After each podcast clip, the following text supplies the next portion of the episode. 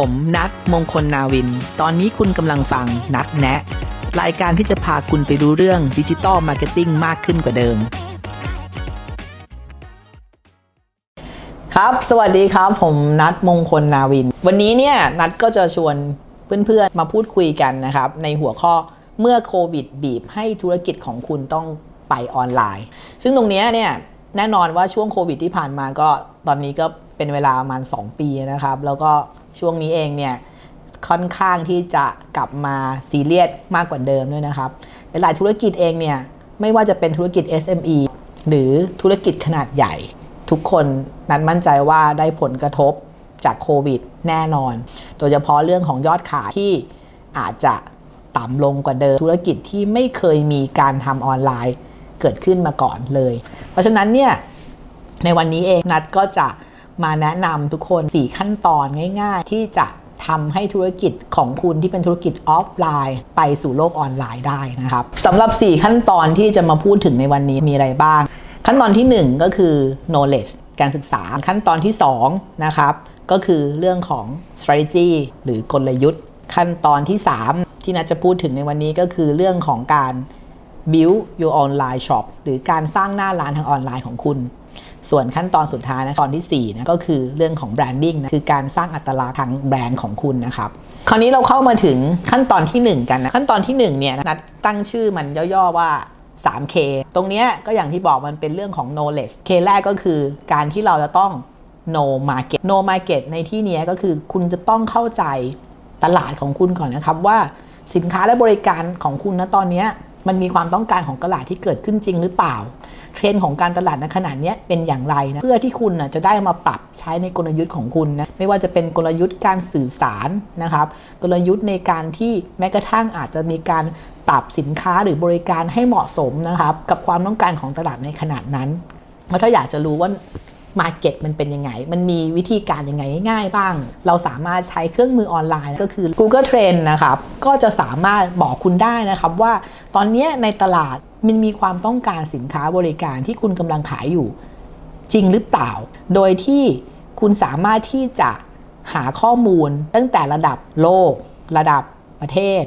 หรือแม้กระทั่งเป็นระดับจังหวัดเลยก็ได้ คุณสามารถดูได้ว่า ในขณะนี้มีคนที่เสิร์ชหาสินค้าและบริการที่เหมือนกับของคุณอยู่เท่าไหร่ในแต่ละวัน ซึ่งคุณสามารถที่จะดูเทรนได้ ไม่ว่าจะเป็นเทรน1 ปีที่ผ่านมา 3 เดือนที่ผ่านมา หรือกระทั่ง 1 เดือนที่ผ่านมา ตรงนี้นัดว่ามันเป็นข้อมูลที่มีความพิเศษมากๆนะครับ ในการที่จะทำให้คุณน่ะได้เข้าใจตลาดในยุคของปัจจุบันโดยเฉพาะในโลกของออนไลน์ มากขึ้นและชัดเจนขึ้นนะครับ ก็อยากให้ ลองไปศึกษาเพิ่มเติมในส่วนตรงนี้กันนะครับ ส่วนตัว K ที่2นะครับ ก็คือ no competitor อย่างที่ในตำราสามก๊กก็จะมีพูดว่า รู้คู่แข่งลบร้อยครั้ง ชนะร้อยครั้ง ตรงนี้ก็สำคัญมากๆ คงไม่มีใครที่อยากจะทำการตลาดแล้วแบบ เฮ้ย พอไปดูปุ๊บอ้าวคู่แข่งเขาทำอะไรที่เหนือกว่าเรา ไม่ว่าจะในมุมของเรื่องของผลิตภัณฑ์ที่ออกมานะ หรือว่าราคาที่ออกมานะครับ คราวนี้ก็อาจจะมีคำถามว่าอ้าวแล้วเราอยากจะรู้คู่แข่งเนี่ยเราทำยังไงได้บ้างนะครับ แน่นอนก็ง่ายเหมือนกันนะครับ เราใช้พี่ Google เนี่ยเหมือนเดิมนะครับ แต่เนี้ยก็คือเป็นเรื่องของ Google Search ธรรมดาก็ได้นะครับ โดยที่เราสามารถที่จะเริ่มโดยการที่ใส่ข้อมูลนะครับ สินค้าและบริการของเรา เช่นตัวอย่างคุณขายอาหารสุนัข คุณก็ขี่เข้าไปเลยว่าแบบอาหารสุนัขนะครับ แน่นอนว่าก็จะมีแบบเว็บไซต์มากมายก่ายกองขึ้นมานะครับ คุณก็สามารถที่จะเข้าไปเซอร์เวยดูได้นะครับว่าแต่ละคนแต่ละคู่แข่งของคุณเนี่ยเขามีการขายผลิตภัณฑ์สินค้าอะไรบ้างนะครับ ในราคาที่เท่าไหร่นะครับ กลุ่มเป้าหมายเขาเป็นยังไงนะครับ ตรงนี้สำคัญมากที่คุณจะได้เข้าใจนะคะว่าคอมพิวเตอร์ของคุณเนี่ยเขามีจุดอ่อนจุดแข็งยังไงนะครับ เพื่อที่คุณจะได้มาปรับใช้ในกลยุทธ์ของคุณได้ด้วยเช่นกันนะครับ และสำหรับเครื่องมือที่นัดจะแนะนำในการที่ ให้คุณได้รู้จักกลุ่มคอมพิวเตอร์ของคุณนะครับ นอกจาก Google แล้วนะครับ ยังมีเครื่องมือที่น่าสนใจอื่นอีกมากมายนะครับ ตัวอย่างเช่น Uber Suggest นะครับ ที่จะขึ้นตรงในจอตรงนี้ หรือ SimilarWeb แล้วก็สุดท้ายคือ SEMrush นะครับ เครื่องมือเหล่านี้จะค่อนข้างเรียกว่าเหมือนเป็นตัวสอดแนมให้กับคุณได้เลยนะครับ คุณสามารถที่จะรู้ได้ว่าคู่แข่งของคุณเนี่ยมีคนเข้าเว็บไซต์ แต่ละเดือนเนี่ยกี่คนนะครับหรือแม้กระทั่ง keyword ที่เขาดึงคนเข้ามาในเว็บไซต์ของเขานะครับ คือ keyword อะไรประเภทไหนนะครับ ซึ่งมันจะมีประโยชน์กับการทำ SEO ของคุณเป็นอย่างมากนะครับ บางเครื่องมือที่นัดเกินไปเบื้องต้นเมื่อกี้เนี่ยนะครับ ยังสามารถที่จะให้คุณเข้าไปดูได้ด้วยว่าคู่แข่งของคุณน่ะเขาทำโฆษณาอะไรออกมาบ้างนะครับ ในโลกออนไลน์นะครับ นัดก็อยากให้ทุกคนน่ะ ลองไปศึกษาและใช้เครื่องมือที่นัดบอกพวกนี้นะครับเพื่อจะเข้าใจกลุ่มคู่แข่งของเราได้มากขึ้นนะครับ ส่วนอันดับสุดท้ายนะครับ K ที่ 3 นะครับ ก็คือ no customer นะครับ อันนี้ถ้าให้นัดเลือกระหว่าง 2 อันนะครับ นัดจะบอกว่าอันนี้สำคัญที่สุดนะครับ ก็คือเป็นการที่เราจะต้องรู้กลุ่มลูกค้าของเราที่แท้จริงนะครับทำไมถึงสำคัญนะครับ เพราะว่าตอนนี้นะครับโลกมันเปลี่ยนแปลงไปมากนะครับ คือกลุ่มตลาดต่างๆนะครับ ทุกคนมีความเป็นตัวของตัวเองมากขึ้นนะครับ คุณไม่สามารถที่จะทำ one product to fit all อยู่แล้วนะครับ เพราะฉะนั้นเนี่ยคุณต้องเข้าใจว่าลูกค้าของคุณเนี่ยเขามีความต้องการยังไง เขามี pain point ยังไงนะครับเขามองหาอะไรอยู่นะครับคราวนี้เนี่ยก็อาจจะมีคนถามอีกว่าอ้าวแล้วถ้าอยากรู้ว่าแบบลูกค้าเรามีความต้องการอะไรยังไง จะเริ่มยังไงได้บ้างอะ่ะไม่เคยลองเลย ไม่เคยทำเลยนะครับ แน่นอนนะครับ วิธีการง่าย ๆนะครับ เราก็ยังสามารถใช้เครื่องมือต่างในอินเทอร์เน็ตได้อีกนะครับ เช่น คุณสามารถที่จะเข้าไปนะครับตามกระทู้ต่างๆนะครับ ในโลกออนไลน์ คุณ search ไปเลยนะครับ ว่าแบบสมมุติคุณอย่างเช่น อาหารหมาที่นัดเกริ่นในเบื้องต้นนะเนาะคุณ search คำว่าอาหารหมาดูซิเขาคุยอะไรอยู่บ้างในออนไลน์นะครับ เราไปดูเวลาที่คนเขาคอมเมนต์นะครับเขาพูดคุยว่าแบบเฮ้ยเขามีความรู้สึกยังไงกับอาหารหมาแต่ละ แต่ละบริษัทแต่ละเจ้าที่ทำออกมานะครับเขามี pain point อะไรเขามีความต้องการอะไรที่ซ่อนอยู่นะครับ หรือคุณอาจจะเข้าไปส่องตามกลุ่ม Facebook ต่างๆนะครับ อันนี้ก็เป็น value content มาก ๆ ที่คุณจะได้กลับมานะครับ แต่ถ้าจะให้ดีๆเลยนะครับ ถ้าคุณสามารถทำได้เนี่ย คุณสามารถที่จะทำโฟกัสกลุ่มเล็ก ๆ นะครับ โดยที่คุณสามารถที่จะเชิญกลุ่ม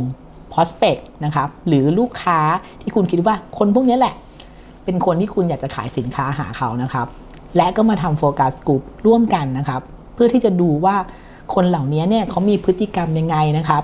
ไม่ว่าจะเป็นพฤติกรรมในการใช้โลกออนไลน์นะครับ เขาเข้าไปที่เว็บไหนบ้างนะครับ เขาแฮงเอาท์ที่ไหนนะครับ เขามีความต้องการในสินค้าบริการในมุมไหนในแง่ไหนนะครับ ตัวเนี้ยจะเป็นข้อมูลที่ดีมาก ๆ ที่ทำให้คุณได้รู้จัก กลุ่มลูกค้าของคุณมากขึ้นนะครับเพื่อที่คุณจะได้เซตกลยุทธ์ของคุณนะครับ ที่น่าจะพูดต่อไปในขั้นตอนที่ 2 นะครับ ให้ได้ชัดเจนนะครับ และตอบจุดประสงค์ที่คุณตั้งไว้ได้ดีมาก ๆ นะครับสำหรับขั้นตอนที่ 2 นะครับที่สำคัญมาก ๆ หรือเป็นหัวใจของการทำเนี่ยก็คือเรื่องของกลยุทธ์หรือ strategy ส่วนใหญ่นะจะเรียกมันว่า digital strategy นะครับ ตัวนี้เองเนี่ย มันสำคัญยังไง และเราสามารถที่จะเริ่มต้นยังไงได้ แน่นอนว่ามันเหมือนเวลาคุณไปออกรบถูกไหมครับ ถ้าคุณไม่ได้มีเป้าหมายที่ชัดเจนเนี่ยคุณก็อาจจะแบบพลาดเป้าได้ เพราะนั้นคุณก็ต้องมีการเซต กลุ่มเป้าหมายที่ชัดเจน ซึ่งนั่นก็เป็น part หนึ่งของกลยุทธ์เดี๋ยวนัดจะเล่าให้ฟังว่าการทำกลยุทธ์ที่ถูกต้องมันควรจะประกอบไปด้วยอะไรบ้าง ก็มี 3 เรื่องหลักๆ ที่อยากจะให้ทุกคนลองเอาไปใช้ดู อันที่ 1 ก็คือการกำหนดกลยุทธ์ และก็จุดประสงค์อย่างชัดเจน ตรงนี้คือยังไงก็คือคุณจะต้องมีการกำหนดว่าคุณต้องการจะได้อะไร กลับมาจากการทำออนไลน์ หรือดิจิตอลสตรัทจีในครั้งนี้ แน่นอนว่าคุณต้องการที่จะเพิ่มยอดขายให้ได้ 200%ภายใน 3 เดือน ตัวนี้ก็ถือว่าเป็นการเซตออบเจกตีฟที่ชัดเจน หรือคุณอาจจะบอกว่าช่วงแรกเรายังไม่ได้อยากยอดขายนะครับ แต่เราอยากได้เรื่องของแบบการรับรู้แบรนด์เราอยากให้คนได้รู้จักแบรนด์เรามากขึ้นเพราะเราเพิ่งเปิดตัวสินค้า เพราะฉะนั้นน่ะคุณก็สามารถเอาออบเจกตีฟเหล่านี้ มาตั้งเป็นกลยุทธ์ของคุณได้นะครับ ว่าขอให้เป็นการรับรู้แบรนด์ที่เพิ่มสูงมากขึ้นนะครับเขาจะเรียกว่าการสร้างแบรนด์ awareness อันนี้ก็เป็นการเซต objective อย่างหนึ่ง objective ที่ 2 เลยนะเรื่องของการ select กลยุทธ์นะครับที่เหมาะสมกับความต้องการของธุรกิจคุณ แน่นอนว่าเวลาคุณมีโกหรือเป้าหมายที่ชัดเจนแล้วนะครับ คุณก็ต้องเลือกเครื่องไม้เครื่องมือนะครับ หรือวิธีการหรือ channel นะครับ ในการที่จะทำให้คุณนะไปถึง จุดเป้าหมายที่คุณตั้งไว้ได้ อย่างเช่นอะไรบ้าง การ select เช่น สมมุติว่านะครับคุณต้องการที่จะสร้างยอดขาย เราอยากให้มันเกิดการซื้อเกิดขึ้นในเว็บไซต์อีคอมเมิร์ซของเรา เราจะทำยังไงได้บ้าง แน่นอนเราก็ต้องเรียกคนเข้ามาในเว็บไซต์ของเราให้ได้เยอะที่สุดใช่ไหมครับ ผ่านวิธีการไปซื้อ ad ใน Google นะครับตัว SEM หรือ Pay per click หลายคนอาจจะงงว่า Pay per click คืออะไรหรอ Pay per click ก็คือ เวลาเข้า Google จะสังเกตง่าย ๆ ก็คือเวลาคุณเสิร์ชหาอะไรแล้วแต่ปึ้งปึ้งปึ้งเข้าไป มันก็จะมีขึ้นมานะครับที่มีคำว่าแอดตัวเล็กๆ อยู่ข้างๆนะครับคือกลุ่มสินค้าบริการเหล่านี้คือเขาก็ซื้อ pay per click หมายถึงว่าทุกครั้งที่มีคนเห็นโฆษณาของคุณ และคลิกเข้าไปในโฆษณานั้น เขาก็ต้องเริ่มจ่ายเงินให้ Google นะครับ นั่นเป็นที่มาว่าทำไมถึงเรียกว่าการจ่ายเงินต่อครั้ง ที่มีคนคลิกนะครับหรือ pay per click อันนี้นะครับก็จะเป็นวิธีการหนึ่งที่จะทำให้คนน่ะเข้าถึงเว็บไซต์คุณ โดยเฉพาะที่เป็น e-commerce ได้ดีมากยิ่งขึ้น หรือคุณอาจจะเลือกช่องทาง เช่นบอกเอ้ยจุดประสงค์ของคุณคือการที่จะแบบสร้างการรับรู้ให้คนได้รับรู้คุณเยอะขึ้นนะครับ คุณอาจจะเลือกที่จะทำคอนเทนต์ที่เป็นประเภทวิดีโอขึ้นมานะครับและไปยิงโฆษณา ผ่านสื่อโซเชียลมีเดียไม่ว่าจะเป็น Facebook หรือ YouTube เพื่อให้คนได้ดูวิดีโอคุณมากขึ้น และให้คนได้มีโอกาสได้รู้จักแบรนด์ของคุณมากขึ้น อันนี้นะครับก็เป็นตัวอย่างคร่าวๆของการ select หรือเลือกกลยุทธ์ที่เหมาะสมกับความต้องการของธุรกิจคุณ ส่วนข้อ 3 ข้อสุดท้ายนะครับ ก็คือการที่คุณจะต้อง measure performance ตรงนี้สำคัญมาก ๆ เพราะว่าในตอนที่คุณเนี่ยมีเป้าหมายที่ชัดเจนแล้ว คุณมีการเลือกวิธีการในการที่จะถึงเป้าหมายนั้นแล้ว แต่ถ้าคุณไม่เคยที่จะวัดผลมันเลยว่า สิ่งที่คุณทำเนี่ยมันสักเซสจริงไหม มันได้ตามเป้าที่คุณตั้งไว้นะครับ ก็คือก็เหมือนคุยง่ายคุณก็ทำไปโดยป่าประโยชน์ เพราะฉะนั้นเนี่ยนัดแนะนำว่าเราควรจะมีการ measurement ผลลัพธ์ของเราอย่างน้อยนะครับ ทุกๆ เดือนนะหรือเราอาจจะเป็นการวัดผลทุกๆ quarter ก็ได้ อันนี้แล้วแต่ จุดประสงค์หรือการตั้งเเรื่องของ target ของคุณนะเขาบางบริษัทอาจจะตั้ง target เป็น quarter ยอดเซลล์แต่ละ quarter หรือบางบริษัทอาจจะมองเป็นเรื่องของรายเดือนก็ได้นะครับ นั้นแนะนำให้เราเนี่ยต้องมีการวัดผลอยู่ตลอดเวลานะครับเพื่อที่เราอะจะได้เป็นการรู้ว่าสิ่งที่เราทำไปเนี่ยมันถูกตามจุดประสงค์ไหม มันถึงโกที่เราตั้งไว้ หรือเปล่า อันนี้ก็เป็น 3 ข้อนะครับพี่นัทอยากจะมาฝากไว้สำหรับการทำกลยุทธ์ของด้านดิจิตอลที่ดีสำหรับขั้นตอนที่ 3 ก็คือการสร้างหน้าร้านบนออนไลน์ของคุณ ตัวนี้สำคัญมาก ๆ แต่หลาย ๆ คนเนี่ยเรียกว่าไม่ค่อยความสำคัญกับมันเลยนะคิดว่าโอ้ยมันก็แค่เป็นเว็บไซต์เว็บไซต์หนึ่งนัทอยากจะบอกว่าอันนี้มันเป็นการสร้างความประทับใจแรกให้กับลูกค้าของคุณหรือ prospect ของคุณเลย การทำเว็บไซต์เว็บไซต์หนึ่งนะครับ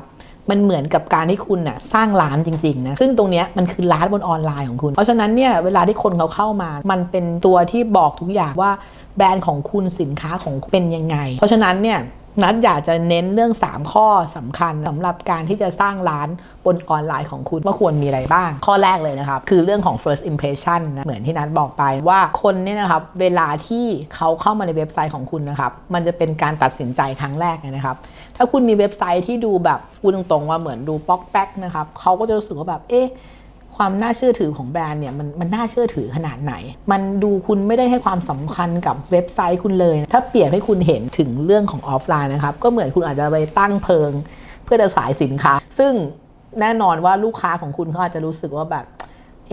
บริษัทนี้แบรนด์นี้น่าเชื่อถือไหมสินค้าบริการที่เขาซื้อไปเนี่ยมันจะคุ้มค่าเงินของเขาไหมหรือว่า เขาจะโดนหลอกไหมอะไรยังไง อันนี้นั้นก็อยากจะเน้นว่าเรื่องของ first impression สำคัญมาก ๆสำหรับการทำเว็บไซต์ หรือทำหน้าร้านในออนไลน์ของคุณ ส่วนอันดับที่2นะคือเรื่องของ customer experience อันนี้นะครับหลายคนก็อาจจะเคยได้ยินมานะครับว่าเรื่องของ customer experience เนี่ยมันก็เป็นเทอมที่เรียกว่าเป็นกระแสที่กำลังมาในช่วงนี้นะมันคืออะไรนะครับ มันคือการที่คุณต้องให้ความสำคัญกับประสบการณ์ของลูกค้านะผ่าน หน้าเว็บของคุณนะหรือการทำ UX UI ที่ดี ก็อาจจะสงสัยกันหน่อยว่าทำไมมันมีศัพท์เยอะแยะมากมาย UX ก็คือย่อมาจาก User Experience ส่วน UI ก็คือ User Interface พูดง่ายๆนะก็คือ Look and Feel นะภาพลักษณ์ต่างๆนะของเว็บไซต์ของคุณมันก็ต้องถูกดีไซน์นะทำออกมานะเพื่อให้คนที่เข้ามาถึงเว็บไซต์ของคุณเนี่ยเขาสามารถที่จะเข้าถึงข้อมูลที่เขามองหาได้อย่างง่ายดายและก็ friendlyมากๆ และ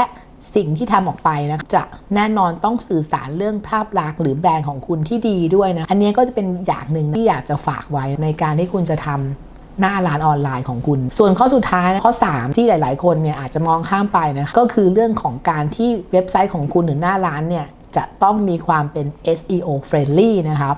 หมายความว่าเว็บไซต์ของคุณเนี่ยจะต้องสามารถที่จะถูก ค้นเจอด้วย Google ได้นะบางคนเนี่ยที่ไม่ให้ความสำคัญกับมัน ก็อาจจะเจอปัญหาว่าทำเว็บไซต์ไปเสียเงินไปเท่านี้เท่านี้นะทำไมเสิร์ชใน Google เราไม่ขึ้นเลย เพราะตรงนี้คุณลืมข้อตรงนี้ไป คุณต้องมั่นใจได้ว่าเวนเดอร์หรือว่าบริษัทที่เขามาให้บริการในการช่วยคุณทำเว็บไซต์นะครับ เขาได้ ดูเรื่องนี้ให้คุณด้วย เพื่อในการที่เวลาที่ Google Search ต่างๆ เข้ามาเพื่อจะหาสินค้าบริการเว็บไซต์ของคุณเนี่ย ก็คือขึ้นเป็นอันดับต้นๆ ในหน้าแรก อันนี้ก็สำคัญมากๆ นั่นก็คือ 3 ข้อนะครับที่นัดอยากจะฝากไว้นะครับ ในการที่คุณจะสร้างหน้าร้านบนออนไลน์ของคุณให้ประสบความสำเร็จนะครับ สำหรับขั้นตอนที่ 4 ก็คือเรื่อง branding อันนี้หลาย ๆ คนอาจจะคิดว่า เอ๊ะ branding อ๋อ ก็คือแบบแค่โลโก้หรือเปล่านะครับ นัดอยากจะบอกว่าจริง ๆ มันไม่ใช่นะครับ คือโลโก้นะครับเป็นแค่ส่วนประกอบหนึ่งนะของการทำ branding ไม่ใช่ทั้งหมด ตรงนี้นัดอยากให้ทุกคนแบบเข้าใจตรงกันก่อน เพราะว่าบางทีเนี่ยเราไปให้ความสำคัญกับโลโก้นะจริง ๆ แล้วเนี่ยมันมีอีกหลายอย่างที่คุณควรจะต้องให้ความสำคัญกับมันด้วย ไม่ว่าจะเป็น tone of voice หรือเรื่องของการสื่อสารออกมา ภาษาในการสื่อสารของคุณเป็นลักษณะไหน หรือเรื่องของแบรนด์ personality หรือ character ของแบรนด์ของตรงนี้เนี่ย อยากให้ทุกคนน่ะให้ความสำคัญกับมันมากๆ เพราะแน่นอนว่าสินค้าและบริการหรือภาพลักษณ์ของแบรนด์ของคุณมันจะมีเอฟเฟกมาก ๆ กลุ่มลูกค้าของคุณนะ เพราะว่ายกตัวอย่างเช่น คุณขายสินค้าที่เป็นสินค้าที่พรีเมียมมาก ๆ นะ แต่คุณไม่ให้ความสำคัญกับการทำแบรนด์เลยทำให้ภาพลักษณ์ของแบรนด์ของคุณไม่ว่าจะเป็นเรื่องของโลโก้ สีสัน การสื่อสารที่เป็นภาษาที่ออกมานะไม่ได้สื่อสารไปใน mood and tone ที่เป็นเรื่องของพรีเมียมเลยก็อาจจะทำให้กลุ่มลูกค้าของคุณนะเขามีความคลางแคลงใจนะครับว่าสินค้าและบริการเหล่านี้เนี่ยจะมีความเหมาะสมกับเขาหรือไม่นะหรือเป็นสินค้าที่สำหรับคนอื่น ๆ ที่ไม่ใช่เขาเอง อันนี้นั้นก็อยากจะเน้นย้ำว่าเราต้องให้ความสำคัญกับแบรนดิ้งมาก ๆ และที่สำคัญอีกอย่างนะคุณควรที่จะบิวแบรนด์ของคุณนะครับให้มีความโดดเด่นหรือมีความ เป็นยูนิคยูนิคในที่นี้ก็คือควรจะต้องมีอัตลักษณ์เป็นของตนเองที่ชัดเจน และสื่อสารสิ่งเหล่านี้นะครับไปในช่องทางต่างๆ ของคุณในโลกออนไลน์ ไม่ว่าจะเป็นเว็บไซต์ที่คุณทำออกมา หรือจะเป็นในโซเชียลมีเดียอย่าง Facebook Instagram Twitter Line หรือแม้กระทั่ง TikTok คุณควรจะให้ความสำคัญนะครับ กับการทำ branding อย่างมาก อันนี้นะครับก็จะเป็น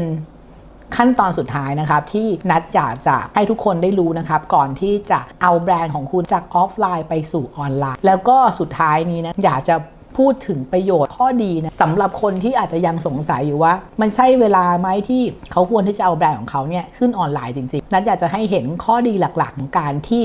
นำแบรนด์ของคุณขึ้นออนไลน์เนี่ยข้อหนึ่งคุณจะได้ฐานลูกค้านะครับที่กว้างมากขึ้นลองจินตนาการดูนะคะว่าปกติเนี่ย เวลาที่คุณจะหาลูกค้าเนี่ยครับ คุณก็อาจจะใช้วิธีการเดิมๆ เช่น คุณมีการจ้างเซลล์ พนักงานขายนะเพื่อที่จะไปขายลูกค้าตามที่ต่างๆ แน่นอนว่ายอดขายของคุณเนี่ยก็จะขึ้นอยู่กับจำนวนคนที่คุณจ้างเข้ามานะครับ สมมติคุณอยากมียอดขายที่เพิ่มขึ้น